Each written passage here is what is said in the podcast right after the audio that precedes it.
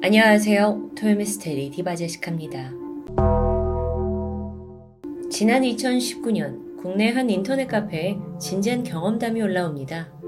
제목은 실화, 우리 엄마가 겪었던 저승사자 목격담. 자신이 28살이라고 소개한 글쓴이 A씨는 중학교 2학년, 그러니까 15살 때 벌어진 일이라며 담담하게 이야기를 시작했습니다.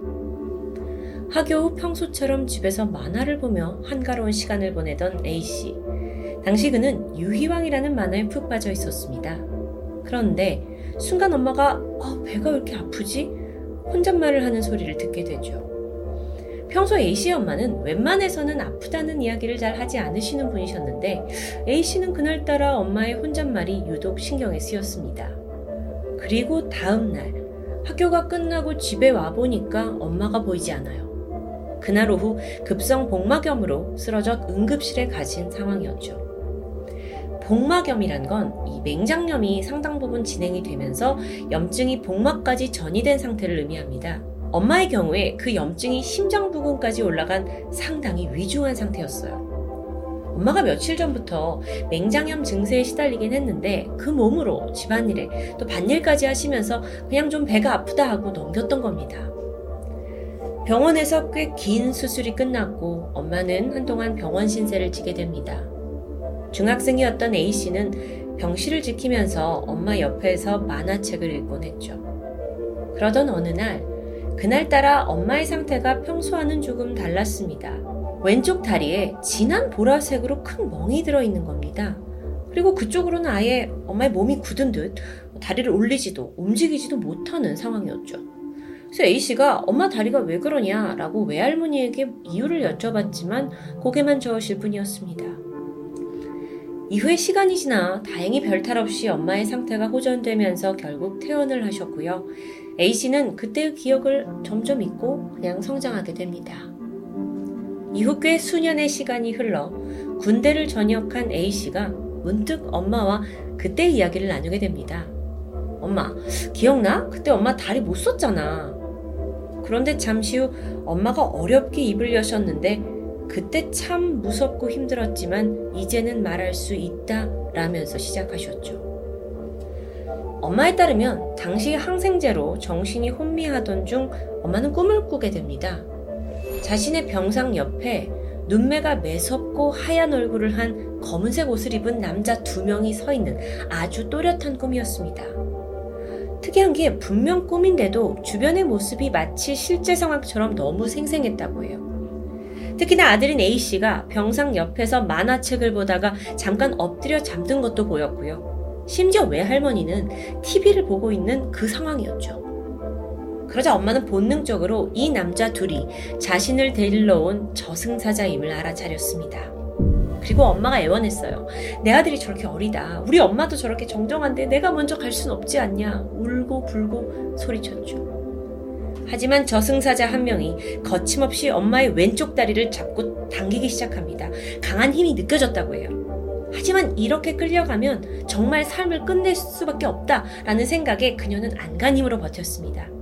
그러다 문득 잠잠해진 느낌에 엄마가 눈을 뜨게 되는데 여전히 앞에서 자신을 내려보고 있는 남자가 보였죠. 근데 그 남자가 이렇게 말합니다. 천명을 어겼으니 어떻게든 벌을 받을 거야. 근데 의지가 너무 강해서 안 되겠다. 너 나중에 만나자. 두 명의 남성은 그렇게 홀연히 사라집니다. 나중에 정신을 차리고서야 엄마는 그게 현실이 아니었다라는 것을 알아차립니다. 안심한 그녀가 몸을 일으키려는데 낯선 느낌에 온몸에 소름이 돋았죠. 왼쪽 다리가 마비된 듯 꼼짝도 하지 않는 겁니다. 그러고 보니 마치 누가 꽉 조른 듯 다리엔 사람의 손자국으로 시퍼른 멍이 들어 있었죠. 그제서야 엄마는 정말 죽다 살아났구나 싶었고 갑자기 눈물이 펑펑 쏟아졌습니다. 이날 A씨의 엄마가 꿈에서 본 건 저승사자였을까요? 아니면 환자에게 일어나는 어떤 망상? 사실 인터넷상에서는 자신이 저승사자를 목격했다는 글들을 심심치 않게 찾아볼 수 있습니다. 특히나 가장 흔하게는 할아버지가 돌아가실 때쯤 검은 옷을 입은 것들이 데리러 왔다 라고 말씀을 하셨는데 정말로 그 다음날 돌아가셨다는 실화 이야기. 또또 다른 이야기는 자신이 요양병원에서 일하는 간호사인데 밤에 할머니들이 자다가 막 소리를 꽉 질러서 가보면 검은 옷 입은 사람이 나타났다라는 말을 하신다. 근데 꼭 이상하게 그런 일이 있고 다음날 그분들이 돌아가신다라는 증언들이었습니다. 물론 일각에서는 죽음을 앞둔 이들이 헛것을 목격하는 그런 망상 증상이다 라고 의견을 내고 있습니다. 중환자실 간호사라고 소개한 한 분은 환자가 임종에 가까워지면 뇌에 산소가 부족해지는데 그 과정에서 환각 증세를 보이는 경우가 굉장히 많다고 설명하죠. 사실입니다. 하지만요, 종종 죽음과 관계가 없는 사람이 저승사자가 나오는 꿈을 꾼 뒤에 주변에서 갑작스러운 부고를 듣는 경우도 종종 전해집니다. 참고로 한국인에게 익숙한 저승사자 이미지는 과거 전설의 고향이라는 TV 프로에서 처음 만들어진 것으로 알려져 있습니다. 여기서 이들이 검은 두루마기를 입고 갓을 쓴 창백한 남자로 몰사가 되는데 그래서인지 우리나라에서 저승사자를 목격했다는 사람들은 공통적으로 검은 옷 또는 검은 도포를 입고 있습니다. 뭐 이건 문화적인 배경에서 나오는 일종의 단체 환각이 아닐 수도 있습니다. 1979년 스코틀랜드 에든버러에서 구급대원으로 근무 중이던 맥키. 그는 동료와 고속도로 휴게소에서 점심을 먹던 중에 인근 도로에서 교통사고가 났다는 신고를 받고 황급히 출동합니다. 가보니 현장이 아수라장이었어요. 차량 수십 대가 뒤엉켜버린 연쇄 추돌 사고였죠. 구급대원들은 급히 소방서와 경찰서에 연락을 했고 일단 맥키는 동료와 함께 직접 차 안에 갇힌 사람들을 구조하기 시작합니다. 구조에 열중하고 시간이 좀 지난 후에 맥키의 눈에 낯선 사람이 목격돼요. 검은 옷을 아래 위로 입은 남자가 엉겨붙은 이 자동차 내부를 유심히 들여다보고 있는 겁니다. 근데 이게 처참하고 이 참혹한 사고 현장에서 참 어색하고 낯선 모습이겠죠. 가만히 서 있으니까요. 이들이 마치 누군가를 찾는 것처럼 보였지만 그들의 가족을 찾는 것 같은 느낌은 또 아니었다고 해요. 맥키는 순간적으로 아, 이 상황에 또 귀중품을 노리는 도둑이구나 라고 생각했고 즉각 그에게 다가가서 당장 나가시라고, 현장 나가시라고 경고했습니다. 그리고 자신은 다시 구조를 전념했죠. 그런데 얼마 후 추가로 도착한 구조 인원들 덕분에 맥키가 이제 한숨 돌리게 됩니다. 그리고 퍼뜩 아까 본 그 검은 옷의 남자가 생각이 나요. 그래서 동료에게 그 남자가 어떻게 여기에 있게 된 거냐고 인상착의를 설명하고 자기가 그에게 경고를 했다 설명하지만 이상하게도 현장에서 그 사람을 목격한 사람은 맥키 외에 아무도 없었습니다.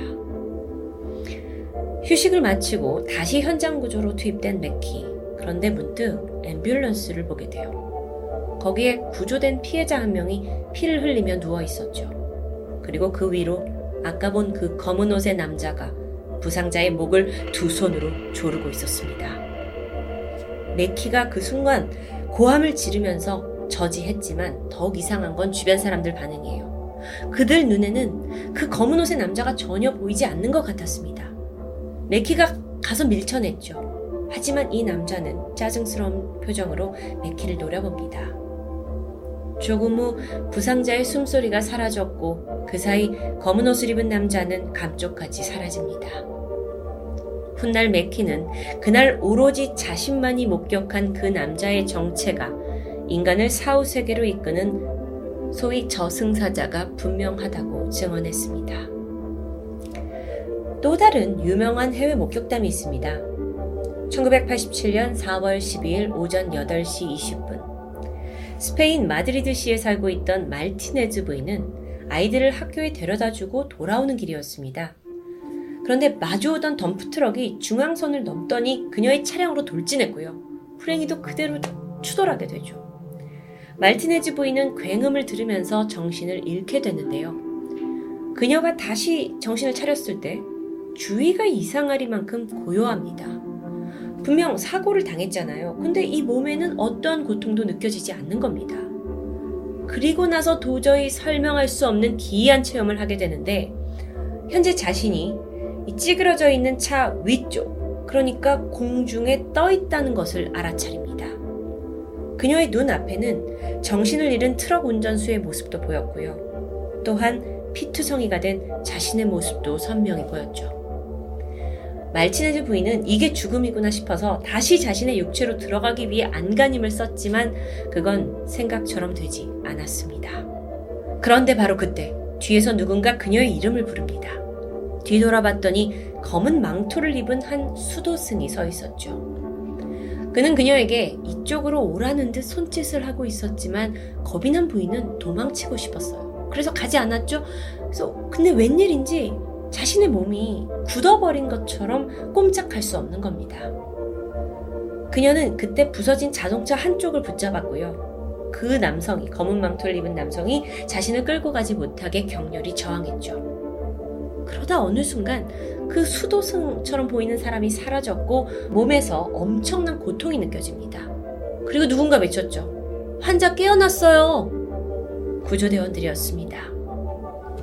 여러분, 이 이야기는 이후에 말티네즈 부인이 미국의 ND, Near Death Experience라고 해서 거의 죽음을 경험한 사람들이라는 그 임사체험 연맹에서 진술을 하면서 세상에 널리 알려지게 된 스토리입니다. 죽음으로 인도하는 저승사자.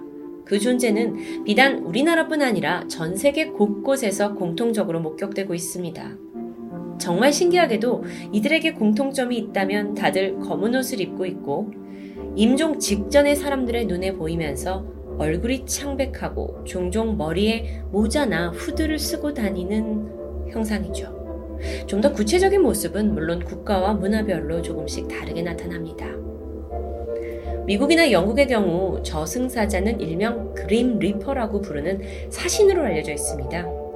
보셨는지 모르겠지만 거대한 낫을 들고 있고 검은 그 망토 같은 걸 뒤집어 쓴 채 등장하죠. 이때 리퍼가 들고 있는 그 낫은 죽음을 수확하는 것을 상징합니다. 또 중국이나 인도에서는 저승사자가 말이나 소를 타고 온다고도 해요. 이 사진은 힌두교에 등장하는 죽음의 신 야마의 모습입니다. 검은 물소를 타고 올가미를 든 모습으로 역시 죽은 자를 저승으로 보내는 일을 한다고 하죠. 물론 때로는 저승사자라는 존재가 사람이 아니라 동물의 형태로 오는 문화권도 있습니다. 또 최근에는 뭐 한복이나 수도복이 아닌 현대식 양복을 입고 왔다는 목격담이 등장하기도 했죠. 드라마 도깨비가 생각나는데요. 이렇듯 저승사자에 대한 기록은 전 세계 곳곳에 등장하지만 사실 과거 그리스 신화에도 있습니다. 죽음의 신이라고 불리는 타나토스, 죽음을 앞둔 사람들을 찾아가서 머리카락을 자름으로써 그 영혼을 걷어가는 존재라고 하죠. 날개를 단 젊은 청년인데요. 어두운 색 망토를 입고 낫이나 칼을 들고 있는 것으로 묘사됩니다. 여러분, 어쩌면 저승사자라는 건 각 국가와 문화권에서 무의식적으로 학습된 이미지를 반영해서 인간이 만들어낸 허상에 불과할지도 모릅니다. 비록 그 이미지는 전부 다 다르지만 인간이 가장 두려워한다는 것이 죽음이라는 것은 공통점이죠. 죽음을 맞이한 우리를 어떤 세계로 인도하는 미지의 존재가 있다는 것은 정말 사실일까요? 여러분의 생각은 어떠신가요? 죽음은 있지만 죽음 이후의 세계, 그리고 우리를 이끄는 누군가가 있는 걸까요? 그 진실은 죽은 자들만이 알고 있겠죠. 지금까지 토요미스테리 디바제식합니다.